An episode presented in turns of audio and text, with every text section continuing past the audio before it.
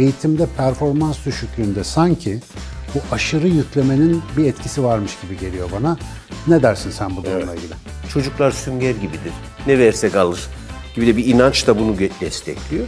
Bu defa olay şuna dönmeye başlıyor. Anaokulundayken buna 10 ayrı görev verelim. Yani okuma yazma ile ilgili verelim, fiziksel gelişimiyle ilgili verelim, duygusal gelişimi, sanat, spor, müzik, her şeyi ekliyoruz. Ve diyoruz ki evet. Bunların hepsini de yap diyoruz. Sonra bunlardan yapamadıkları üzerinden de onu çoğunlukla başarısız olarak etiketliyor. Öğretmenin ya da oradaki mentörün şunu bilmesi lazım. Bir çocuğun diyelim ki müzikal bir şeye yatkınlığı varsa zaten bırak hemen senden iyi olsun ve o alsın götürsün. Çünkü yatkınlık öyle bir şey. Fırsatla karşılaştığı zaman coşar abi o. Bir şekilde gider ve kendi kendine gelişir. Onun için artık bir özel hoca, kurs çoğu zaman ihtiyaç olmayan bir şey. Bir bedende fizik profesörü, kimya profesörü, edebiyat profesörü, sporda milli milli atlet, uluslararası tanınmış bir sanatçı gibi bir takım görevler ya da becerilerin hepsini bir kişinin yapacağına inanıyorum. Ali'cim ya bu hani bizim gündemimize de çok gelen daha doğrusu soru olarak bizim gibi böyle beyin davranışla ilgilenen kişilere çok gelen bir mevzu var. Yani işte ben aynı anda bugünün dünyasında özellikle bir sürü iş yapmam lazım. Hani hangi işleri birlikte yapsam daha iyi olur? Hangi konuları ayırmalı, hangilerini birleştirmeliyim? Yani multitasking meselesi biz hep beyinci olarak sorulur. Ben şimdi eğitimde de biraz öğrencileri yetiştirme biçimimizden onlarda sanki böyle bir beklenti yüklüyormuşuz gibi geliyor. Bir kere çok ders var. Çok farklı konu bir arada işleniyor. Sınav zamanı öğrenciler bir sürü saçma sapan şeyi paralel çalışmaları gerekiyor ama aynı zamanda istiyoruz ki çocuk kendini geliştirsin, sportif olsun, sosyal olsun, yaratıcı olsun. Bunların hepsini genelde aynı anlara sıkıştırıyoruz ve bir insandan çok işlevlik beklediğimiz bir durum var. Benim bildiğim bir şey var. Beyin bilimleri açısından biz multitasking değiliz. Çok işlevli varlıklar değiliz. Ee, bununla ilgili bazı iddialar, aksi yönde de iddialar olmasına rağmen sıklıkla bu çürütülüyor. Biz temelde bir seferde bir iş yapabilen canlılara benziyoruz. Peki mesela eğitimimiz sence buna göre organize mi? Şu hep konuştuğumuz eğitimde performans düşüklüğünde sanki bu aşırı yüklemenin bir etkisi varmış gibi geliyor bana. Ne dersin sen bu durumla ilgili? Çok iyi bunu seninle konuşmak bir kere benim için çok keyifli. Çünkü benim de orada beyinle ilgili bu iş nasıl oluyor diye hemen devamında da kontra sorularla ben Eyvallah, sana bir doğru açarız, geleceğim. açarız. Çünkü bir konu. Biraz hissiyat olarak yani o alan bilimsel olarak benim alanım olmadığı için çok iddialı konuşamam ama eğitimci sezgilerim büyük bir yanlış yapıyoruz diyor bana. O da şu. Şimdi eğitimde nasıl bir eğitim, nasıl bir çocuk diye konuştuğumuz her şey aslına bakarsan e, sermayenin nasıl bir çalışan istediği üzerine dizayn ediliyor. Yani e, OECD bir şey açıklıyor, Dünya Bankası bir şey açıklıyor yani sermaye tarafından. Nasıl bir çalışan istiyoruz diyor. Sonra okullar da bunu alıp nasıl bir öğrenci istiyoruz çeviriyor. Onlar diyor ki çağımız artık çok karmaşık görevlerin bir arada yapıldığı, çoklu görevin önemli olduğu bir çağdır. Çocukları da böyle yetiştir. Şimdi biz geliyoruz bunun okuldaki yansıması ne oluyor? Şimdi anaokulu çocuğunu düşün. Anaokulu çocuğu tek bir işe odaklanıp o işte geliştikçe aslında yan beceriler geliştiriyor. Kastım ne? Yere oturdu, toprağa bir çubukla eşeliyor. Bir şeyler yapıyor. Şimdi göründe tek iş yapıyor. E buna bir şey yaptırmamız lazım deyip aynı anda matematik sorusu soralım. Başka bir şey yapalım diyoruz. O oyunu bir yapılandıralım. Oyunu bir yapılandıralım. Aslında o çocuk onu yaparken küçük el kasları da gelişiyor. Dikkat odaklanma ile ilgili becerisi de gelişiyor. Problem göz çözüyor tabii. Bir taşa geliyor bir dakika taşı diyor böyle değil diyor sağdan. Aslında orada inanılmaz alt görevler gerçekleştiriyor. Ve becerileri sürekli gelişiyor. Şimdi bu çoklu yani multitasking'e çok inandığımız için olay neye dönüyor? Ya biz demek ki bunlar da alabilen varlıklar. Çocuklar sünger gibidir. Ne versek alır gibi de bir inanç da bunu destekliyor. Bu defa olay şuna dönmeye başlıyor. Anaokulundayken buna 10 ayrı görev verelim.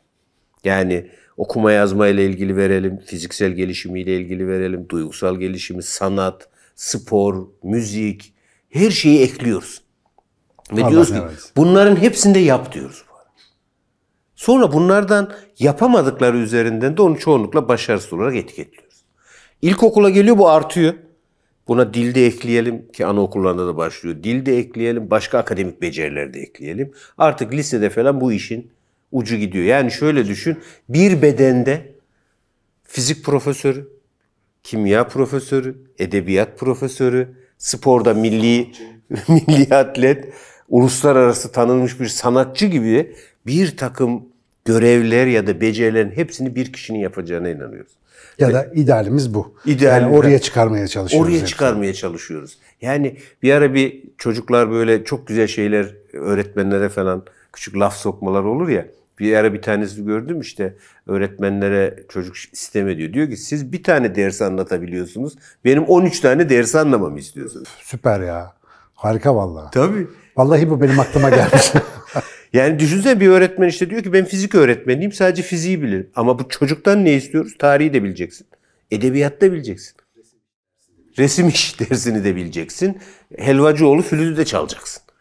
Abi sorma o büyük bir kabustur. Ama açmayalım flüt konusunu berbat bir şey. O, o kabustan çıkalım. O yüzden eğitimde bunun uygulama biçimi e, bana göre çok büyük hata içeriyor. Özellikle küçük yaşlardan başlayarak aşırı uzmanlaşma ve her becerinin en iyisi olması ile ilgili zorlamayla da ne yazık ki hiçbir şeyi iyi yapamayan, hiçbir işte derinleşmemiş çocuklar Anlattığın yani gözlemine ilişkin aktardıklarında çok önemli bir şey var. Merkezde tek bir görev görünmesine rağmen çevresel gereksinimler nedeniyle bir sürü farklı beceri alanını o odak noktasına dahil etme becerimiz olduğu için biz kompleks problem çözebilen varlıklarız. Ama odağı bir değil, iki, üç, beş yaptığın anda bu etraftaki diğer yetenek havuzları oralara da bölüşülmeye başladığında hiçbir probleme ne tam odaklanabiliyoruz ne de onu çözebiliyoruz. Dolayısıyla esas anlamamız gereken galiba birincisi tek bir uğraş dediğimiz şeyin fraktal yapısı, dallı budaklı yapısı. Yani hiçbir şey tek başına tek bir iş değil aslında. O bayağı bir bilişsel yükü olan bir şey. Bir de sen anlatırken ben mesela kendi özgeçmişime baktım ya. Ben şimdiye kadar neler yaptım diye. Bunları çoğu eğitim döneminde biriktirdiğim şeyler. Konuşuyorum o belli zaten çene çalışıyor. Mesela gitar çalıyorum. Bir dönem fotoğrafçılık, bir dönem 3D modelleme, bir dönem işte dijital e, görüntü manipülasyonu falan. Ya bunların her birisinde de fena olmayacak bir yetenek geliştirdim yani. Bayağı da kullandım bunları. Birkaç şey daha var ama hepsine bakınca ortak özellikleri şu. Bunları ilk öğrendiğim zaman da bu diğer işlerin hiçbiriyle ilgilenmemişim. Gitar çaldığım dönemde sadece gitar. Photoshop varsa sadece Photoshop. Fotoğraf varsa obsesif gibi. Dağda bayırda fotoğraf. Onun dışında hiçbir işte uğraşmadığım için bunlarda bir gelişim kaydetmişim gibi gözüküyor. Şimdi ben görüyorum yani bizim çocukların arkadaşları Allah'tan bizimkiler de öyle peki. Piyano kursu, yüzme kursu, fotoğraf kursu, hede kursu bilmem ne. Hepsi aynı hafta sonu.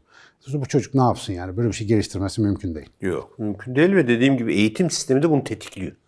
Daha kötüsü hani olabilir bireyler bu konuda yanılır. Eğitim sisteminin, doğru eğitim sisteminin bizi hizaya sokuyor olması gerekir değil mi? Bir şekilde evet bu tek görevler önemli. Şimdi e, dünyada ve Türkiye'de ilkokuldan alırsak en başarılı modelleri ben şöyle görüyorum. Ben mesela ilkokulda, ana sınıfında bu kadar çok branş öğretmeninin derse girmesini doğru bulmuyorum. Değil mi? Hepsi ayrı ayrı bir kafa. Hepsi ayrı ayrı. Yani şöyle düşün. Sen diyorsun ki e, müzikle ilgilisin. E, Salı günü 8. saatte Sinan Hoca'yla müzik dersini alacaksın. Ama benim canım şimdi şarkı söylemek istiyorum. şimdi geriye dönün. Türkiye'nin eğitim tarihi açısından da bakın. İskandinav ülkeleri bu arada hala böyle devam ediyorlar. Başarıların altındaki etmenlerden birinin bu olduğunu düşünüyorum. 5. ya da 6. sınıfa kadar tek öğretmen.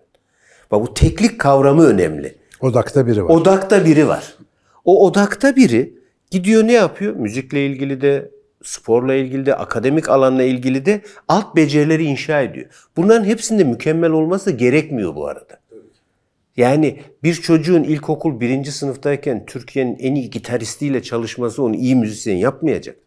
O Yatkınlığı duyguları yoksa ne yapsın? Yok. Ya da o eski eğitim kültürümüzde okullara gittiğimiz zaman neyi görüyorduk? Şimdi bir, bir iş yapıyorsun. Bugün çocuklara gidiyorsun bazen şöyle diyorlar.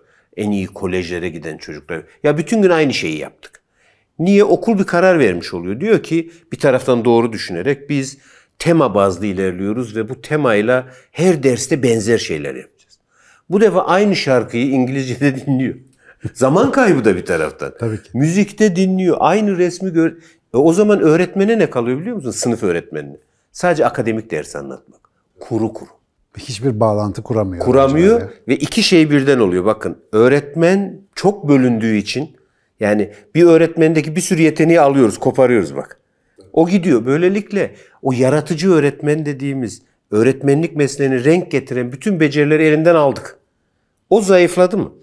Çocuğu da aldık. Ona da dedik ki bütün bunları da sana yüklüyoruz.